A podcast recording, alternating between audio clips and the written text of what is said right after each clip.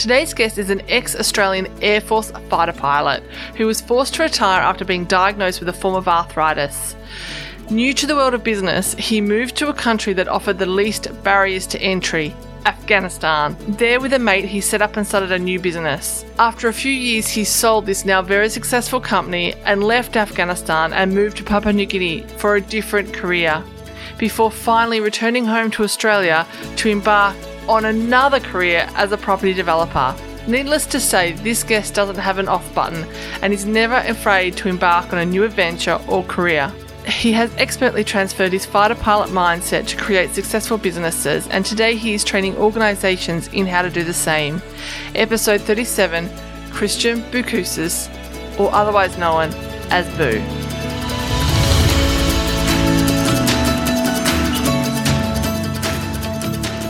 Welcome to One Moment Please, the podcast where our guests take a moment to tell their stories of how they've overcome adversity to achieve success, and you take a moment to tune in. So bring on the inspiration.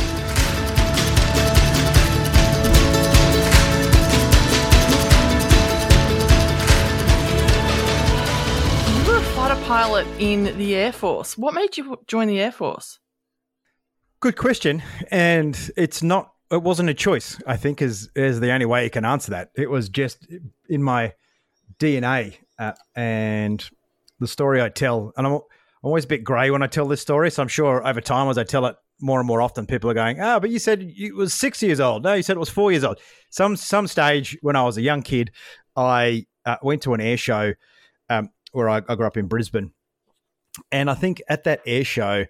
Uh, mm. I just saw these incredible machines flying past, uh, the, all the noise, the smell of the uh, aviation kerosene, everything about it, I think, just had this visceral effect on me. Uh, and I left there thinking, uh, not even thinking, I left there feeling like mm, this must be something that I, that I want to do. And I don't ever remember uh, anything other than wanting to be a fighter pilot. I had I had self doubts about being a fighter pilot, so I, I, always had a bit of a backstop for me, which was a pilot.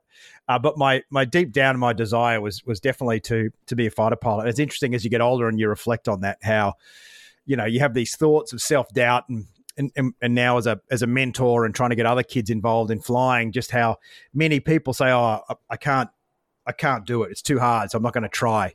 Uh, so I'm glad I had that sort of drive. I wasn't very, very good at school. I think another thing that happened at, at that air show when I went to it was part of the display at this air show was a helicopter would would fly over the crowd and had a had a car suspended underneath mm-hmm. it, and it would it would fly it fly um, in front of everyone slowly, and over the loudspeakers they would say, "Oh, with the owner of uh, the white Fairlane uh, registration, yada yada, um, please, uh, your, your car's parked illegally. And then this helicopter flew over, and the car that was hanging underneath it was the same car as my dad's that we drove to the air show in.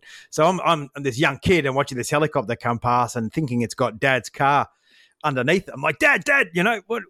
what have you what have you done? You've parked in the wrong spot. And Your car's flying. Yeah, and then the next thing they drop the car to the ground and it implodes and glass goes everywhere and dad's laughing at me and I'm like, what? This doesn't compute. Why are you laughing? Um, and and obviously it was just some some scrapyard car that they'd gone and uh, gone and dropped. But what reinforced, I think, uh, a bit like there's no such thing as good or bad publicity. I think there's there's no such thing as uh, too much positive or negative feeling. It just makes an impact. And as we were driving home, I could hear a helicopter behind the car. And it was just getting louder and louder and louder. And I was scrunched down in the back seat of the car, kind of hiding in tears, thinking that this helicopter was coming to steal dad's car again as we are on the oh, drive no. home. but obviously it was just you know just flying around. So so for me, the first time I saw an air show had a, a profound impact um, and some deep programming occurred where um, I just wanted to be yeah a fighter pilot. And uh, you're lucky that it, um, it went you're lucky that it went. I want to be a fighter pilot, and didn't traumatize you as this kid in the back. Yeah, to never, never want to do it. Yeah, yeah, exactly. I think I've got. Were this, you a pilot?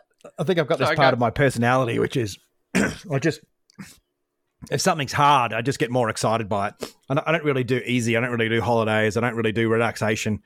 I love challenges, and, and maybe it was a, a factor of both, which was this this fear that underpinned it. I didn't want it to win, so I thought, right, somewhere deep down, I want to be a fighter pilot. I don't want that helicopter dropping dad's car to win. so I don't know, something happened, you, and, and it stuck with me for life. Were you a pilot before you joined the Air Force? Yeah, I was. So I flew. Um, I started flying before I started driving, uh, and I just went to the local aero club and uh, you know whatever pocket money I could scrimp and save. And then when I left uh, school, I was working a couple of jobs. I was a landscaper, mowed lawns, worked in a pub. I did go to university for about six weeks, uh, but I couldn't stand it. Um, and I just sort of uh, whatever I earned, I rolled into my flying. So I did get my private pilot's license. I, I did just love to fly. When I was at school, I was studying all the theoretical subjects at TAFE. So I did get right into it. Um, and from there, uh, it just sort of unfolded. It wasn't easy, and it was certainly hard for me. I actually only found out last week that I've, I have a, a um, ADHD. Uh, so I think I was lucky in terms of having the fighter pilot career because that gave me that external or that extrinsic motivation to work hard and do stuff. I think if I didn't have that, would have been really hard. So I wasn't academic at all. Like I really did struggle at school. Um, I repeated high school and and um, I didn't do much better the second time around. So uh, getting into the Air Force was great for me. I think um, just just the focus and every day is just uh, another incremental step. There's there's always a target, and it just keeps moving uh, all the time, and you just follow it like a like a you know, like a bouncing ball until you pop out the other end, and you know three four years later you're a fighter pilot. What's the training like for fighter pilots? Do they really put you in that? What's the machine that they swing you around? The centrifuge. On the TV, yeah, they. We were lucky in Australia; they didn't have one of those. Um, but the um, uh, the what's the uh, point of those?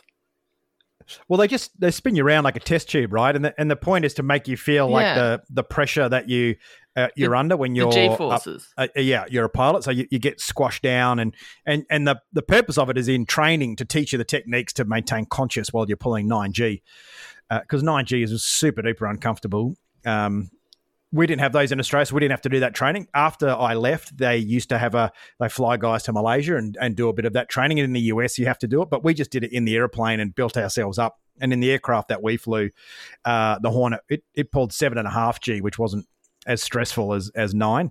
Uh, so we we just did it as a mm. building block approach uh, to get to the point where we could withstand that pressure and squeeze all the muscles and and close the um, close all the arteries and veins in your neck to keep that blood up in your in your head. So fortunately, uh, I didn't have to do that. But it is a speaking of the training program, I mean, there's those there's those elements that people see, I guess, in the public eye and go, "Wow!" But then there's these other elements as well, um, which which is all part of what is a fifteen million dollar training program per person, mm. and no one else, you know, anywhere in the world undergoes that sort of quantum of training. It's just totally un- uncommercial, uh, and and it's just uh, it's around 400 um, assessed missions where every single thing that you do, you're you are assessed. And while you're on pilot's course and officer training, every action you take, where you walk, the way you talk, the way you behave, your entire persona and who you are is is assessed continuously. Uh, so it's diff- It's not for everyone. And the washout rate was pretty high for for the pilots just on pilot course to become a pilot. The washout rates around 40, 50%. And then of that 50% that's left, around 10 to 20% go to fly um, fighters. So it's a, it is a very intense program. Wow. Um, I, I think yeah. only being 19 when I signed up, I think helps a lot. Uh, I think you've got that mm. real desire, that real hunger. You don't know any better. You don't really know how the world works. So you're quite happy to just keep jumping through the hoops and doing what you're yeah. told. Uh, so yeah, and, and, the four of us that made it to fast jets off my course, uh, we uh, were all young, pretty much straight out of school. So um, yeah, so it's it was a it was a real pressure cooker environment, but but I think it equips you with some some phenomenal skills, which I, I took for granted. Um, I think until uh, about five years ago, my, my whole life circled back, and I, I, became involved with an organization called Afterburner, and which is you know using fighter pilot techniques in business. And when you reflect on that whole journey, that that training as a fighter pilot, it was great to learn how to fly and fight a jet. But what it really equips you with is a specific way of thinking um, and how to approach life and mm. problems mm. and and everything. And and uh, applying that way of thinking or that mindset to the rest of my life has been incredibly powerful. It's interesting that you were saying as a kid how visceral the experience was, and and then obviously getting to the point of being a fighter pilot was a great fun because we in Melbourne we have the um, the Melbourne Grand Prix, and my only experience is working one of the office towers, and you'd see them dogfighting as part of the spectacle of the Grand Prix. Yeah, that's fun. Fighting around the city and then coming over and they'd almost look like they're about to stall and then they'd shoot up your building or, you know, like it was just Yeah. vertical. Yeah, it was just cool, huh? amazing seeing it.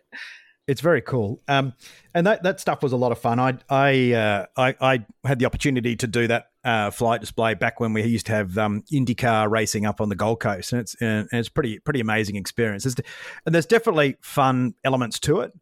It's not designed to be fun though. It's um it's in, it's a very it's fun the same way that running a marathon is fun. Um, it's it's always a challenge Oh, I don't run marathons, so I. it's always complex. You're never on top of the jet. You're never on top of the problem. Uh, so you're always testing yourself. So as long as you kind of like those environments where you like to sort of put yourself under pressure and see how you go, uh, it, it is fun. Um, what what's really important about it and something I think that translates into any aspect of life is is being in that sort of team environment and and and a team Mm. that comes together through adversity and the serotonin and the chemical bonds that occur inside those teams. I think we're making a bit of a mistake in life where we make things super easy for everyone and and we focus on Mm. on harmony and being woke and, and whilst it's important to acknowledge everyone and everything for who they are and what they are there's also just this thing where people work better together and have better connections through adversity. And pilot training in the air force it's it's that's what it is all the time. You you come together as a team all the time because everything you do is is a challenge and it's it's a Mm. healthy way to be. It's it's healthy to put yourself in an environment where as an individual and as a group of people you are challenged How long were you were you doing that for? How long were you in the Air Force for? 11 years, uh, and I would have stayed in a bit longer. Uh, whether I made it a full career or not, I, I'm not sure, but I would have certainly have stayed in a little bit longer. Um, but I was discharged uh, after being diagnosed with a uh, autoimmune disorder called ankylosing spondylitis, which is uh, like a chronic form of arthritis. Mhm. So yeah, it's um, it's a it's a real challenge uh, trying to fly the aeroplane, and and when I was offered other opportunities to do other things inside um, the uh, the organization, I just felt no, I couldn't do it. I, I I really just wanted to be a fighter pilot. That was really that level of Yeah. performance, that team. That's what I wanted. So so I couldn't do that anymore. Um, and I was 30, I think, Mm. at the time. And it was then that I made the decision. You know what? I uh, I'm going to leave. Um, and and I and I What year was this? oh, this would have been about 2004 five, I think. Um, I need to write a time frame down one day because people ask me this question all the time.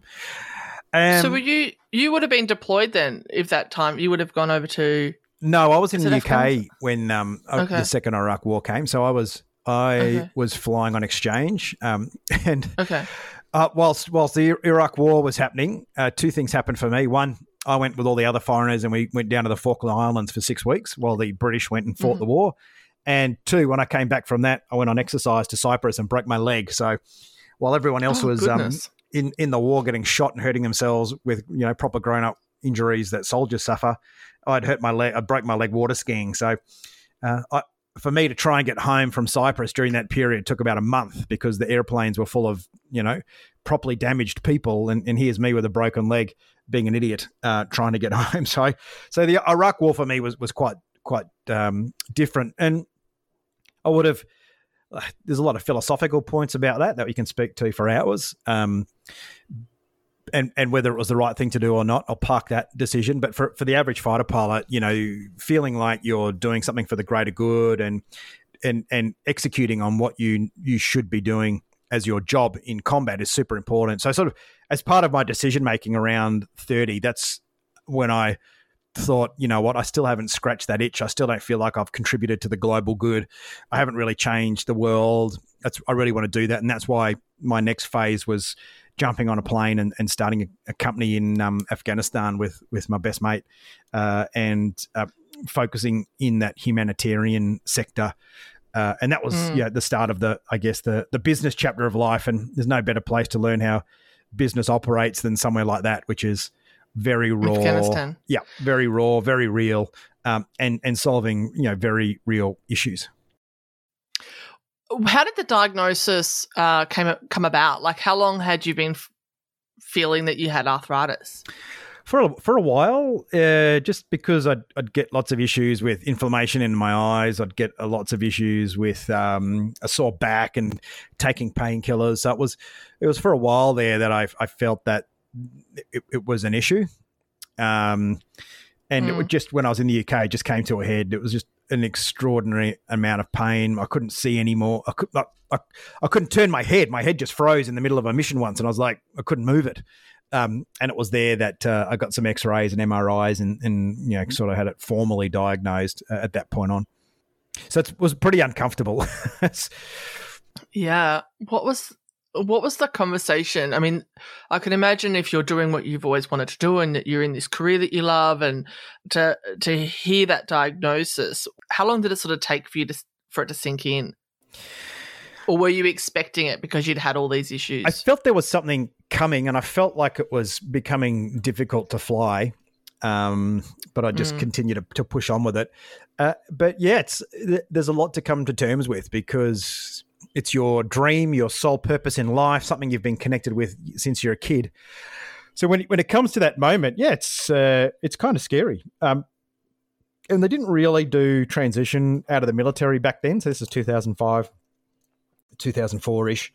Uh, so you were just kind of on your own. Um, so as it was sort of coming up and and the diagnosis was being, I was, I, I, was still in the Air Force on the ground doing a ground job for 12 months, which was a fantastic ground job. It was working for the war, warfare college, teaching people how to, you know, plan massively complex programs.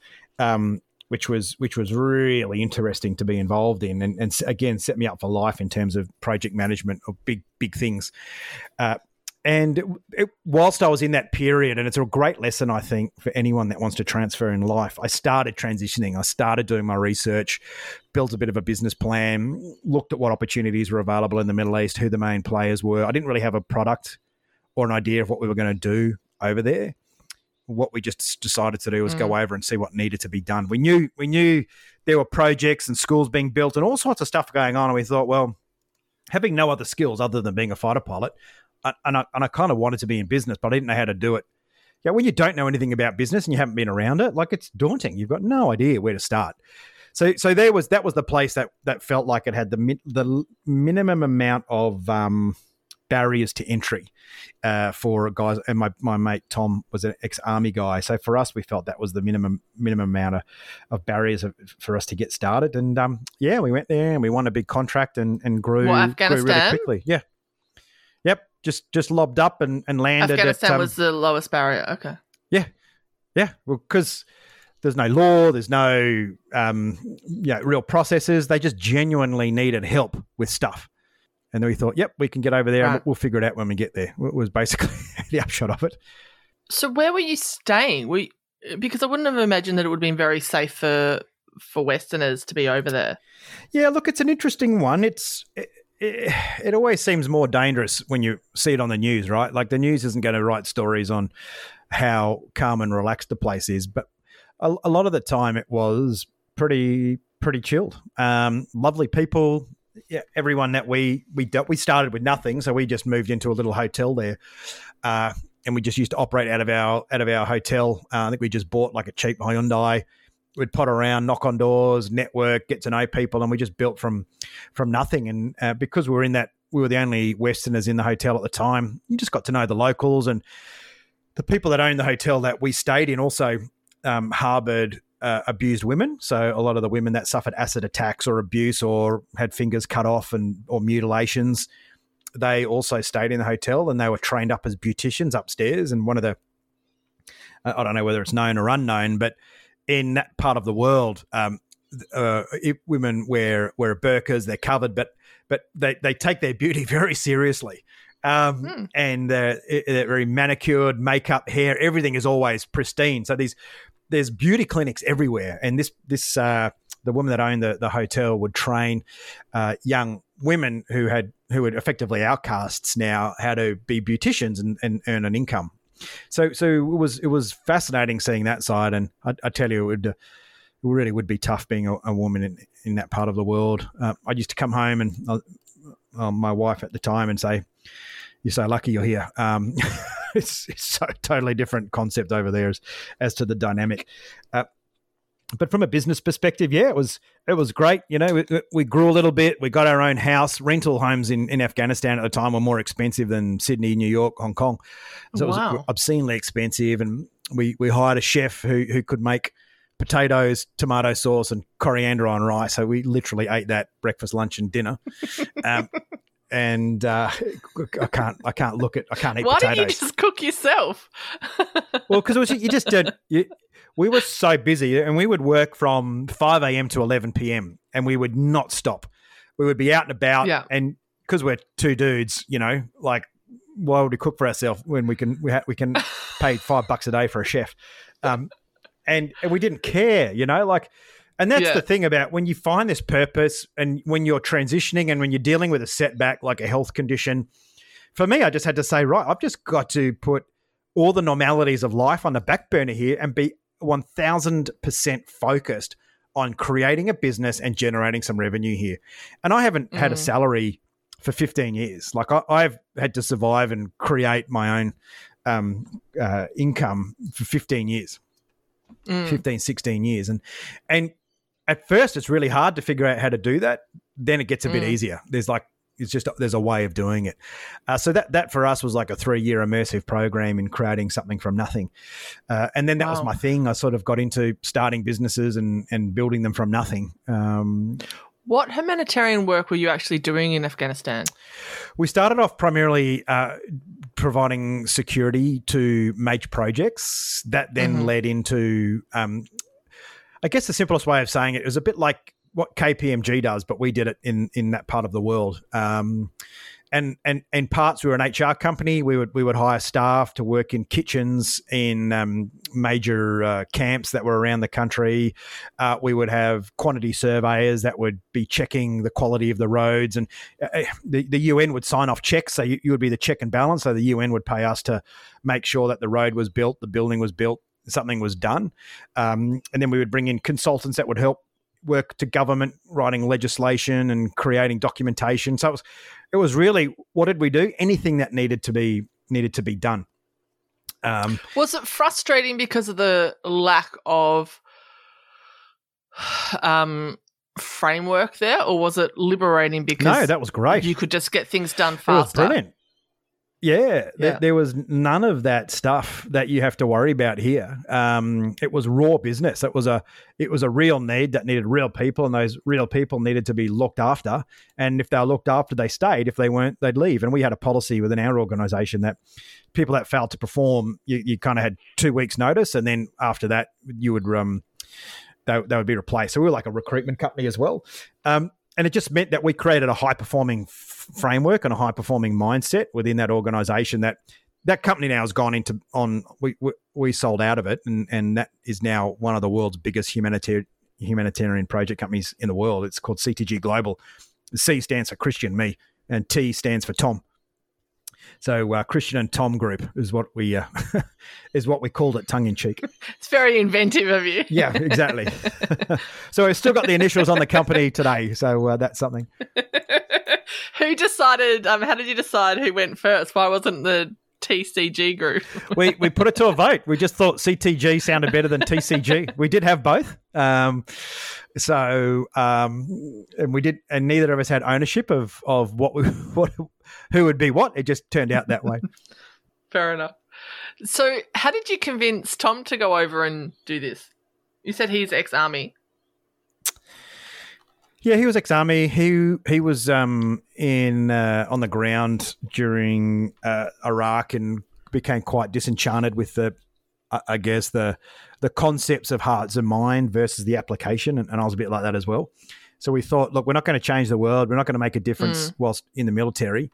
We're going to need to do something else. So, so we we philosophically had conversations about it, and and we had decided in in um when he was he was South African but lived in the UK, and he was married to one of the navigators in my squadron, um, Sally, and that's how we met. And we sort of conceptually agreed to start a business one day somewhere, uh, and then and then the medical diagnosis and uh, Tom's disenchantment with the army just a confluence of events. I'm a, I'm a big believer in that the universe the universe sets you up on a trail and you've just got to say yes. It's mm. not it never gives you easy decisions, but it presents the opportunities. You've got to capitalize on it. And and a lot of I've viewed a lot of the bad things or the negative things that have happened in my life, whether it's losing money, a business going under, getting divorced, um, having this medical condition, a COVID, you name it. Every time something Mm. majorly bad happens, I always, in my mind, I'm like, right, this has happened for a reason. It's time for me to evolve into the next version of, of what I am now. Um, and every time that has happened, it's a, a better version of me, a better version of my service to the world. Uh, it, it, that's what happens as a result of the adversity. And that the the uncomfortableness is part of it. The uncomfortableness is part of the journey and you have to embrace it. You you can't wish it away. You got to embrace it. And and the beautiful thing about adversity and and and why you need to be resilient is the back end of that is happiness contentment and um and and the sense of achievement. You can't win without the losing. Where do you think that that mindset's come from? Is that a learned mindset that you that you came to from being a fighter pilot and that training, or is that something that you've always had? it's all training 100% I have ADHD, so left to my own devices, it- my world would be chaos, and it was it was already chaotic as as it was. I mean, I was a fighter pilot, lived in Afghanistan, started a company over there, came back to uh, through Papua New Guinea, tried to build a hotel, didn't get that off the ground, went to Perth, built the hotel there. Um, uh, Yeah. from there, moved into publishing, Well, how did start- you? started a publishing business, came into coaching, keynote speaking, writing a book. So you know, and that was all in a period of like the, all that stuff that wasn't a fighter pilot was in a period of twelve years. Um, so Oh my goodness, I feel dizzy. Hang on a minute. Let's let's circle back. So, in terms of you sell, selling the business, how long were you over in Afghan for? three years, three years, but we did uh, after about eighteen months to two years, we did relocate the office uh, to Dubai. Okay. Why did you go from humanitarian work to I want to build a hotel in well PNG and then Perth? Well, we sold CTG to a, a company that was was mainly a security company, like a multinational uh, security business, and it was that business that I sort of moved into security for a little while. Um, and we were up in Papua New Guinea helping them um, with the securing the ports and the airports. And through that, those Mhm. conversations, um, there was a huge gas project up there, uh, and uh, like a oil, like a LNG gas project, 15, 16 billion dollar project, and they needed accommodation, and we got involved, bought a block of land to build a hotel, uh, and it fell through. But through that journey, uh, I learned about prefabricated modular construction, so building buildings in um, factories to then put on site. And and the, one of the things about working in in um, emerging markets, third world, disruptive environments is you've always got to come at things from a different angle. Everything in that environment is unpredictable Mm. and volatile. So therefore, as much as you can do outside of that in controlled environments, it, you, you minimize the risk to everything you do. So what we discovered was that we could we could build buildings in China that were like big chunks of Lego and bring them on site and just screw them together, bolt them together, and put a roof on. Uh, that's a, a, a gross simplification of what actually happens. Uh, and and through that process, uh, we came across an architect in Perth that was trying to build a hotel, and we applied that tech. Even though, and again, this is when you know we literally were signing the contract to build this hotel, and the next day, uh, Exxon pulled out of the out of the deal, uh, and that's a bad day, right? But on the back of that, Mm. Um, we went through that whole process, spent a lot of money. We've got found uh, by an architect in Perth that wanted to build a 17 story building. Ours in, in Papua New Guinea was about eight. Uh, and we went, oh, I guess we can do it. And we, we teamed up with a builder down in Melbourne that was also on this pathway called Hickory. And together we, we came up with this concept of a 17 story prefabricated modular building. And um, a- a project that normally takes two years took 11 months. And it was fantastic. Um, we uh, yeah set a world record um, for building a building that tall, um, and uh, you know, and that was a in the first world under an incredibly onerous building code, four and a half star hotel managed by one of the world's largest hotel groups. So that was a huge sense of achievement um, on the back of that. Did you continue that uh, property development uh, process, but also that career there? Well, no, funnily, because of at the time, at, at the time, it was property was starting to look a bit shaky. Um, it was this was 2000. Oh man, it must have been 2014, 15, and Perth had just suffered the the um, resources crash. property dropped by thirty percent. It wasn't it wasn't good times. That was when I transitioned into the publishing space, uh, and I bought a company or a magazine called Australian Aviation, which was Australia's largest aviation publishing group, and it was you know, 80% print publishing, and we converted that into sort of an 80% digital publishing. Uh, and after two and a half years, I sold that um, to a, a major industry publisher who've taken custodianship of that brand uh, and continue to grow it, which is pretty cool. And I can stay involved. So had this weird, you know, lost my flying category, couldn't fly anymore, went out into business, and life t- turned full circle five years ago. And I, I, landed in this afterburner space, which is using fighter pilot mindset and methodologies to deliver um, outcomes for individuals and business, like success outcomes. And this program's delivered all over the world. You know, NFL winning teams. I work with the NRL. Uh, I work with a lot of the biggest organizations in the country uh, delivering high performing programs.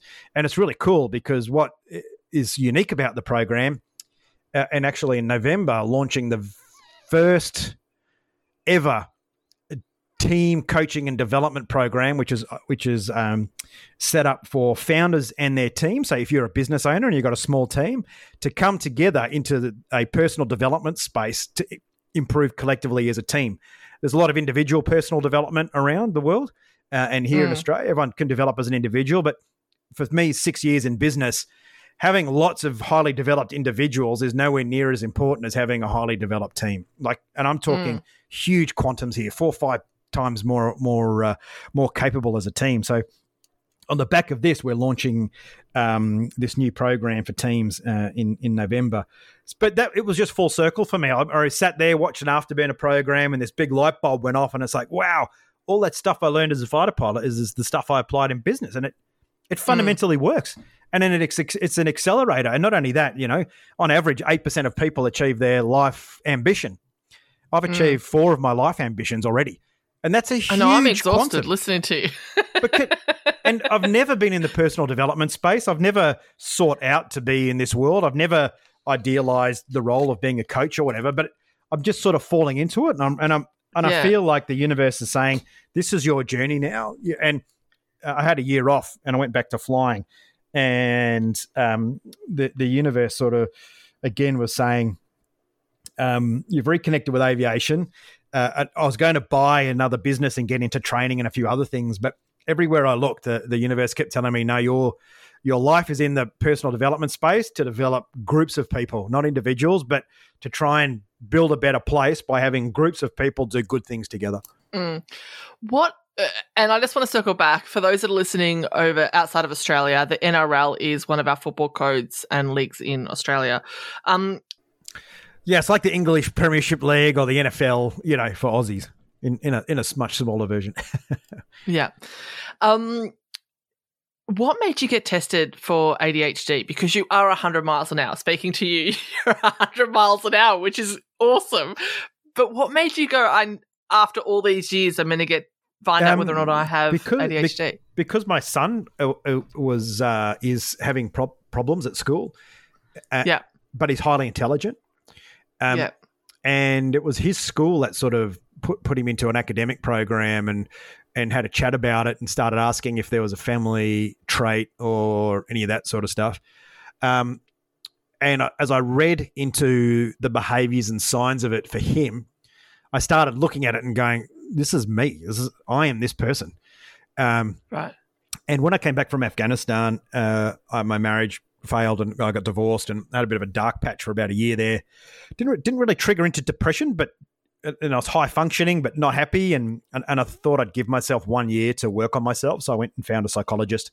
I, I, I yeah, I said if I'm going to do it, I'm going to do it properly. Found a clinical psychologist specialized in men's health, and just went on a journey. Um, with with her, and and then I also came across an, a, a, through a friend of mine, a spiritual healer, uh, guy called Joe Weeby, fantastic, um, fantastic man. He's also a spiritual coach for a lot of players in the NRL.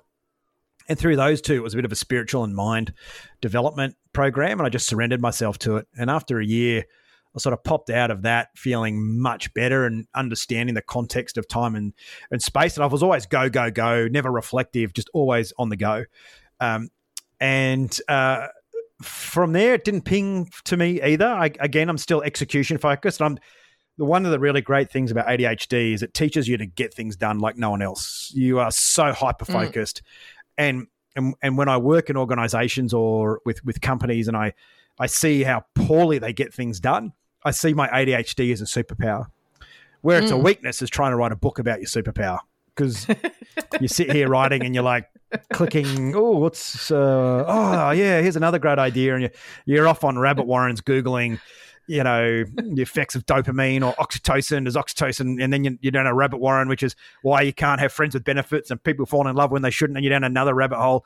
You know, ADHD is just hyperstimulation and hyper focus on on on something, and then you by the end of the day, you're like, what did I? What was what was I trying to do today again?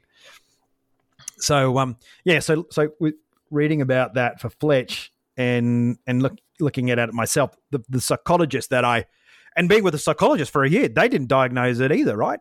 Um, and and the the the mindset there was, oh, look, the Air Force would have tested for it anyway.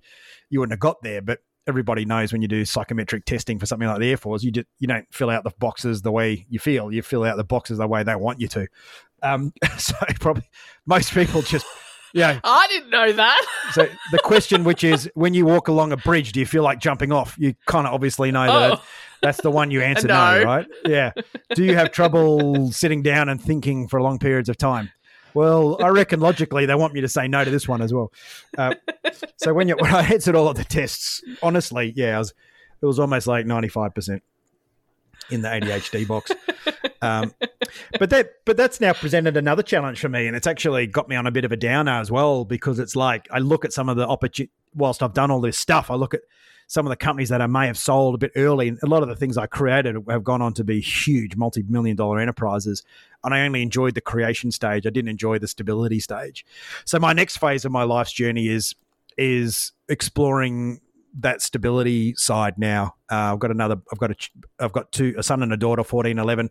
I've got another a baby due with my partner uh, in six weeks. But for the first time, I'm with. You know, I'm with the partner I'm meant to be with, the person that where we we really are soulmates and we really get each other, and it's simple. Um, I'm I'm my real self. I'm fully honest with myself. I'm fully honest with with her uh, uh, everything about me now is a is not is a open book, and it wasn't like that when I was in business, and and it was very much playing a game, uh, and and that works when you're playing a game and you're in that world, but it's not the sort of game you want to live your whole life. Um, so you, again, it's amazing at 46, you, you, you feel like you know when I went through my journey uh, with my psychologist and spiritual healer in my mid 30s, I thought I'd got it, and here I am in my mid 40s, and it's like wow, I've just learned something else again about myself on another level of awareness. So I think this is the fascinating journey about life. I think it's whatever you are or, and whatever your awareness of who you are, it's evolutionary and it always mm. changes and never. You know, I've had I've had uh, I've sat having an argument with a surgeon who was trying to cut me open because I had a fully obstructed bowel, uh, thanks to my medical condition, because it's an inflammatory condition.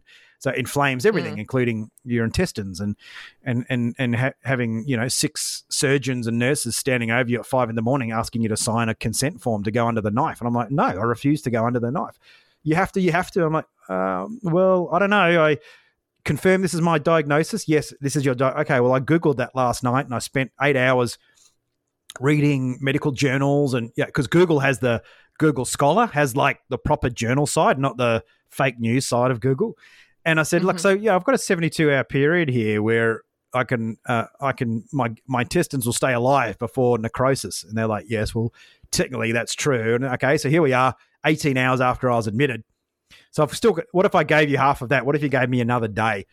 Uh, and oh man, they brought the professor in from Royal North Shore Hospital, and and I just felt this pressure to have surgery. And surgery on your guts is a big deal. Like it's once you mm. once you section your intestines, that that is one continuous muscle that takes stuff from your stomach and squeezes it like a you know like a like a thing that you decorate cakes with, uh, and p- pops out as poop at the end. Yeah.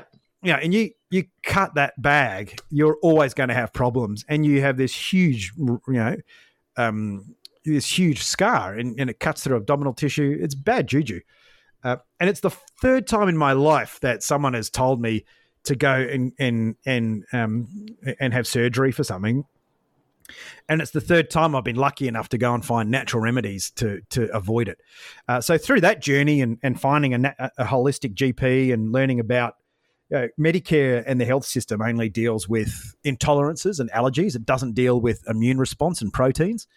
Uh, so you learn about that. You learn about the, the, immune system of the gut, and I managed to, to, to go through that in a um, in a in a health conscious way, and then and then you know uh, my um, Lauren, my partner, is I manifested, yeah, manifestation. I met someone through when I was when I was you know uh, batching it around, and she was a bit of a spiritual healer as well. And I said, "Oh, wouldn't it be nice if I could you know find a life partner forever?" And I believe in that. And, and she's like, "You need to manifest very specifically to the universe exactly what you want." And I went from the deep to the shallow in terms of manifesting my partner. And literally four weeks later, we met. Wow! Um, and it was the it was the and it was the checklist of every single thing that from an intimacy perspective and in, uh, intelligence uh, philosophical uh, about life having a I, even though I'm high energy, I'm very low stress, very, very low stress demeanor. I, have got a low emotional threshold, and so did she. And, and we met each other, and and I said at the end of our first date, I said, "This is going to sound really weird, but I went through this manifestation process, and and through that, as we were talking, I started to get this feeling that this is a bit weird that I've created it. And I asked some very pointed questions. And then I kept, and I thought, right, I'm going to lean into this and everything I manifested, I'm going to put on the table. I'm not going to tell her. And I went through everything and I was like, this is bizarre. And then I said at the end of the day, I said, you know what? I've manifested you. Do you, are you sure you exist? Were you, did, did the universe just create you out of nothing? Um, and we had a laugh about it and connected on that very first occasion. Um, and because we met online, the online banter was she wasn't interested um, at first, and uh, a few months later we reconnected, and and, and it happened. And in between was the manifestation. So I didn't know anything about it beforehand. Yeah. went through a few months, went through the ma- manifestation thing, and then after back of that, it came into into this uh, into this new what, world. So it was bizarre, so strange. You mentioned you mentioned that you had the spiritual healer. What what was the spiritual healer doing? I mean, there's all sorts of different spiritual healing. What was there? A Nothing involving walking on hot coals or doing practice? any weird weird shit. It was just very simple, which was I've walked on the hot coals. yep, I haven't. Um, and everyone's journey is different, right? So I certainly don't judge people on their. I really don't judge people on their on their journey, and yeah. everyone has, has different motivators in, in a different experience in life. So I, I'm a huge believer in in um, in everyone's journey being different. For me, being ADHD and and and being averse to other people telling you what to do, you you you you don't like it because it provides accountability that you don't want. So for me, it's always a national. If, if there's a program or something, it's it's national. It's a natural pushback for me. I'm like, nah. Lots of people do that.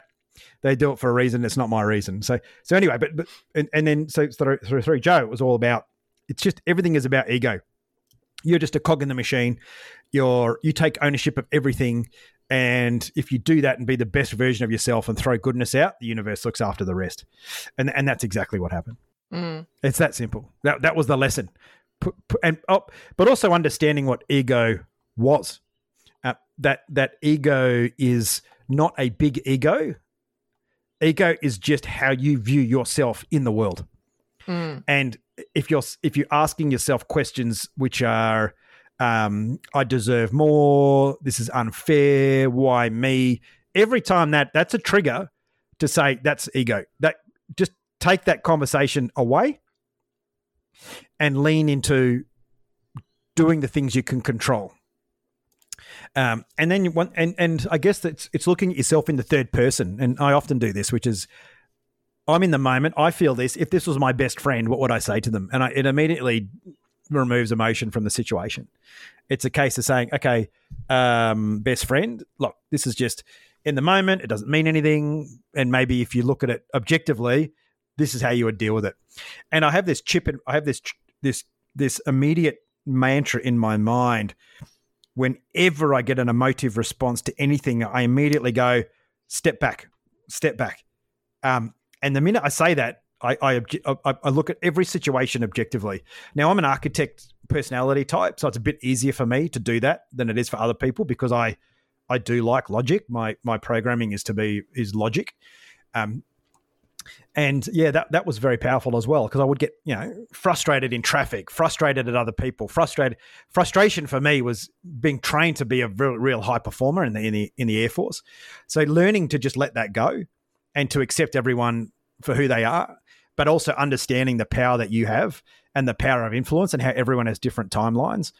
And if you want people to get on board with where you're going, they're only going to do it if you set the example, you set the standard, you behave the way that they want to be, and then they get mm. on board. And you can never tell anyone any, everything. You can only allow them to discover. Telling is fraught with danger. Well, you said um, a while ago, actually several times, that you were aware of the signs that the universe were um, was giving you and putting out, and and then taking those signs and and going with them. How were you able to recognize that that is actually a sign of the universe? And then what do you, because sometimes you can go, well, I don't want to go that way, but I want to go this way. And they you can both say that they're signs to, from the universe. So how do you sort of distinguish between which well, ones that, are going to be? It's that old Ethiopian saying, you know, pray for water, but start walking for water.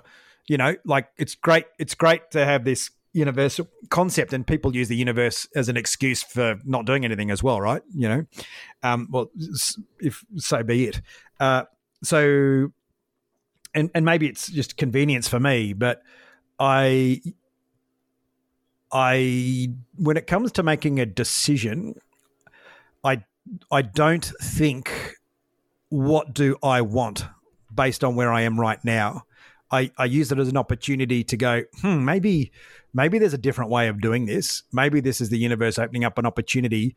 And it's normally because uh, I'm starting to get frustrated by something or something bad's hmm. happened. Mm.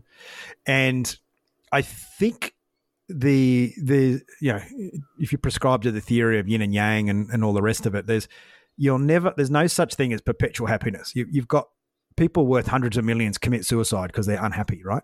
You've mm. got uh, people that are in self-destructive. Ba- money is this thing that we've made as a as an ideal, and it's not. It's really about how you bounce back because no matter what, if you have a if you have a high, you're going to have a low. It's it's it's part and parcel of everything. You're going to go to the gym. You're going to get fit. You're going to be super healthy, and something's going to happen, and it's going to make you not be healthy. Uh, so and as you get older, I think the extremities between the ups and downs start to reduce a bit because you're a bit smarter. And I have another saying, which is nothing's as good or as bad as it seems. Um, and, it's and it's very true. Uh, so when it comes to mm. hey, what's the universe saying? I don't think the universe says anything. I think it just creates a moment in time where if you lean into it, you're not going to self sabotage. You accept that the universe is going to help you, or and if you fear it, that's you putting in your own barriers. So the universe may or not provide. I don't know. It might just be a, a decision, which is mm. don't self sabotage. Keep moving. So, what do you know, or what have you come to know? When is the time to lean into things, and when is the time to step back?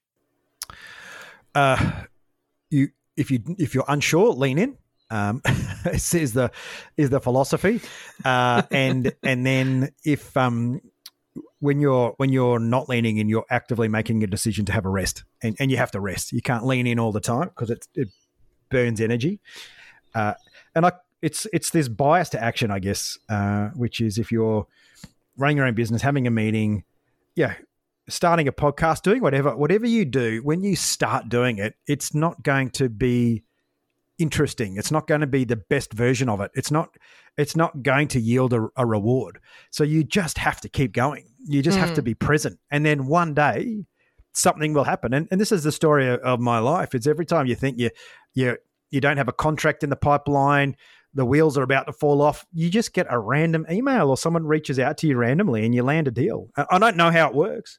Mm. And maybe if I didn't stress about it, it would happen anyway. But it's like a it's like you've got to wait to earn it. You've got to wait to earn the happiness. And I've never met an entrepreneur or a business owner or anyone where it's or or an athlete, anyone who's done anything that people write or talk about is the result of hard work, determination, and focus.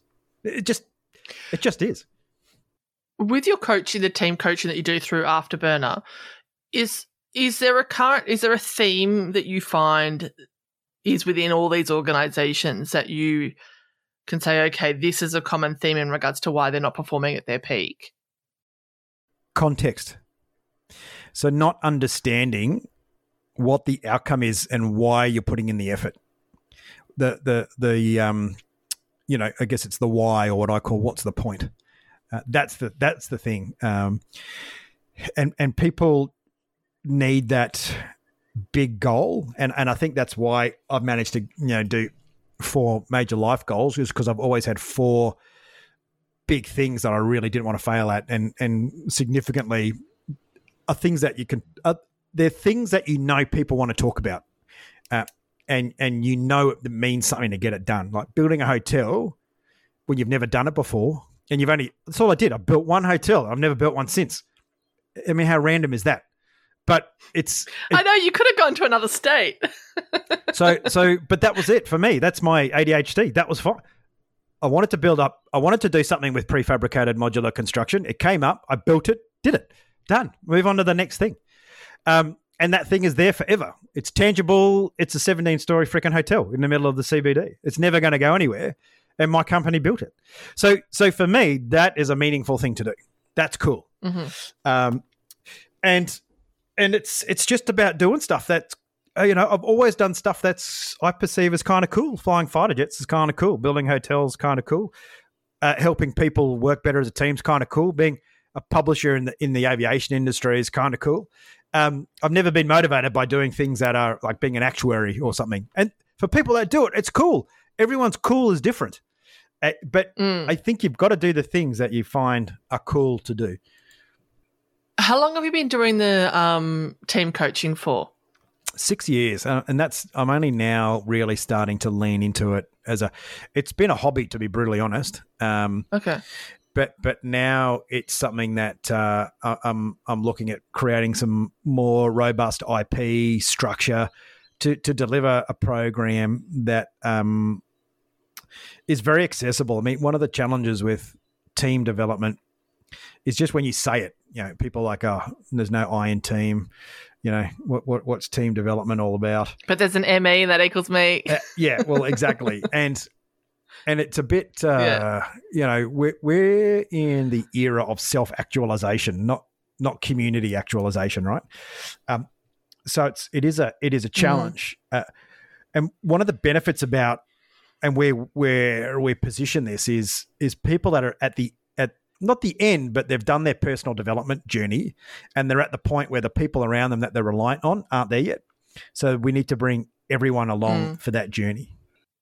It's interesting that you're saying that we're not a team team based focus when we're more individually focused, which was at the statement. Do you think social media has had a big impact on that? Yeah, it's and uh, look, social media, and, and again, people get wrapped around the axle, and I go, well, it's just your social community online. If you went into a bar and there are a bunch of dickheads there, you know, bullying you or, or, tearing you down, it's it's the same thing. I mean, the the main difference here is is scale. Uh, but you can turn it off. You can disconnect just the same way you can walk out of a bar. You can turn your socials off, right? Uh, and I think uh, when you look at the power for good within the social network. I think it's in- incredibly, it's amazing. And and running running a publishing business and and building quite a big social portfolio from nothing. Uh, is um, really enlightening as to how it works. And and I think one of the really powerful things in there is there are genuinely good people doing good things and sharing messages that with real meaning on there. But you can't design yourself out of the loop and and say, oh, I keep getting exposed to bad people and bad things. Social media sucks. Turn it off. Turn them off. There is a block function, and stay connected to the community and the people. I, there's only four things that that stop you that are the handbrake to getting where you want to get to in life. What you do day to day, your personal execution, how you communicate, your plan or lack of a plan, or you're in a toxic hmm. environment. Mm. Those four levers change your life. And if you bring everything back to that and just make a decision about it, you will you will see amazing things happen. You will see things open up, and you will start to see that universal theory um, come into play. It's very powerful. Is there are those four things what you go through in a as a group for corporations? Is that what you sort of help them yeah, absolutely. identify, or is um, that more of a um, I do, but when I identify the toxic environment part, I leave. I don't even bother working with those organizations. There's no point. Um, yeah. So I use that as my own uh, litmus test to to to lean into that company or not. So so really, I work around the other three. The toxic right. group thing. The toxic group thing is more around. Um, that's that's that transition from adolescence to adult, where you know you can get caught up in that. I think that's more important. That's when you're starting to look at your peer groups hitting 30 wondering whether being out drinking every night is such a great idea. Um, and i think you i think everyone i think everyone creates a universe an environment that engages in toxicity together that mob mentality. And then i think people start to make their decisions to get out of that and they create new peer groups and, and move forward. So i don't i don't when you say you're in a toxic environment or organization I think what that means is that's that's a moment in time. I don't think people are fun. Some people are fundamentally toxic, but there's, mm. there's not that many of them. But it's almost like if everyone made a collective agreement to disband their drinking group at the age of 27, yeah, everyone would move on. But I think that just happens slowly by by osmosis. And and when I say that toxic environment, it's hey, you, you just got to surround yourself with the people that mean something to you, and you're going to have a few of those from your youth, and you're going to start to connect with different people as you get older because you find yourself. And that's why I think it's quite a dangerous period to, to get married or engaged. You know, when I got married the first time, I was 26 and I, I felt like I knew everything. And I'd lived mm. a very full life. But in hindsight, I knew nothing. I, I knew I knew something that that I was living and breathing, the fighter pilot and that world. But the world outside of that, I was just a junior burger. I had no idea. I know that your focus is on the coaching through Afterburner for corporate corporates and teams and stuff like that. But do you do? Is there any uh, resource or access that individuals can have with you? There's not really, and that's always been a head scratcher for me. Uh, and it's just because of the price point. We we can't get individuals or or teams involved, and that's what's led me to to launch this new um, this new uh, event in November, uh, and that it's a new community called the Few, uh, and that's the Few podcast is where you can start to connect with that. Um, it's then that's just fewpodcast.com. Uh, and that will morph in the next couple of weeks into that event launch. Uh, and then really the book, which is called On Time, On Target, uh, that's available, you know, Amazon, Booktopia, you name it. That's the framework. That's the mindset that allows you to win and be successful more. Those four, those four levers yeah, it's in there. Talking about. Okay, it's in the book. Okay. Um, and um, yeah, yeah, and I probably need to just launch a mini book on that, to be honest. Um, but that's okay. That's me. I'm framing up all my my my IP and what that looks like. Uh, mm. There's a lot of moving parts, and whilst there's a lot of complexity in life, the trick is being able to deal with that complexity simply. Um, and that mm. for me always lands at this this one one question: What's the point? And then the second question after it is, well, why am I here? And and the third question is, what do I need to do to get closer to what's the point? What's the point? Why am I not there yet? What am I going to do about it? Have you thought about um, moving into a paid webinar capacity for individuals? Potentially, I just don't know how to do any of that stuff yet. So I'm, I'm what you would call a reluctant coach expert. I know what I do and the conversations I have work. My delivery mechanisms yeah. for that. That's again, you know, that's my 46 year old um, next chapter, uh, and that's that's what I'm creating um, yeah. creating now. And I know I know that the virtual arena is is a powerful one for that, but uh, at the same time, um, it's a, it's creating the value within there and where to start those those conversations. So yes, that will be that will be coming. And look, I just have people, you know, just if people just reach out to me on my uh, LinkedIn page primarily, I just and and they want coaching, I'll just do it. I'll, I'll set up a little coaching program, and you know, um, we'll, we'll have a conversation around value, how much they're willing to invest in changing their life, and that's a key part of it. Uh, it's it, you, you can't coach for free. Um, mm. You can mentor, you can mentor, but you can't coach because coaching yeah. requires a commitment on both sides. Um, and yeah. if you pay a gym membership, you tend to go to the gym more than if you've got free access to a gym. So it's the same philosophy in, in terms of life coaching. You've got to have a chat around the, the value proposition and then uh, from there, uh, you know, come up with a program. And and if people want a genuine life change, you're you're going to be invested in that for a year at least, at least. Um, mm. And if you want to do mm. something that makes you earn money independent of your salary or or or someone else, that's a three year journey as well. I work in one to make a personal transition, three to be self sustainable. So with the with the corporations, do you do it? Do you go through the whole business, or do you can managers just contact you and say, "I've got this budget. I want you to come and chat to my team"? Yeah, it it it depends as well because you need high performing leaders. So you you, mm. you normally only get like five percent of the organisation, people that genuinely want to move it forward. Uh, so you normally get engaged uh, at the C level, CEO, CIO, CTO, and from there roll out the programs. Um, and and they just tend to get deeper and deeper into the into the organisation. Okay and they can everyone can find you through um, the afterburner.com yeah afterburner.com.au uh, is is where just google afterburner australia um, w- whatever mm-hmm. uh, if you land in that environment you'll go on a journey it'll explain it all tells you about fighter pilots all that good stuff um, and hopefully that gives you your triggers to get that forward moving mindset that ne- never quit keep moving forward keep debriefing keep reflecting create those big visions, get your heart engaged, but you've got to do stuff every day mm-hmm. as well. That's the key, getting the little things done every single day. Now, for those that are listening overseas, are you just Australian focused or can you do these um, courses virtually for them? No, it's all online as well. Um, we'll just we just set up a, an, an, online coaching program. I, again, I just have a Calendly uh, booking that's in when, when, someone reaches out to me. I send them an email with a bit of info, um, a link to the book that uh, from there they'll then um, decide whether or not to get involved in, in coaching. We book it through Calendly and we'll just set up a few hour sessions to to get the ball rolling. We create a uh, objective tracker, which is effectively uh, the three things you want to achieve in a year, the three things you want to achieve in three months, the three things to achieve in a month, and the three things to achieve in a week, and the three things you're going to do every single day to get there.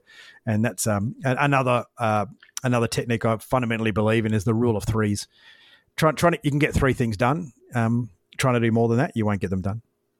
Okay, perfect. So everyone jump onto afterburner.com.au. Um, I'll link everything as well in the show notes for the podcast episode. And uh, yeah, reach out to Boo. Thanks so much, Boo. Lovely speaking with you. Awesome, Fiona. Thanks so much for having me. Thanks for taking a moment to listen, everyone. We hope this episode inspired you as much as it did us. If you know somebody who also needs a little inspiration, then please share this podcast with them. Also, don't forget to subscribe on your fave podcast app and rate and review us because that helps inspire us to keep making them.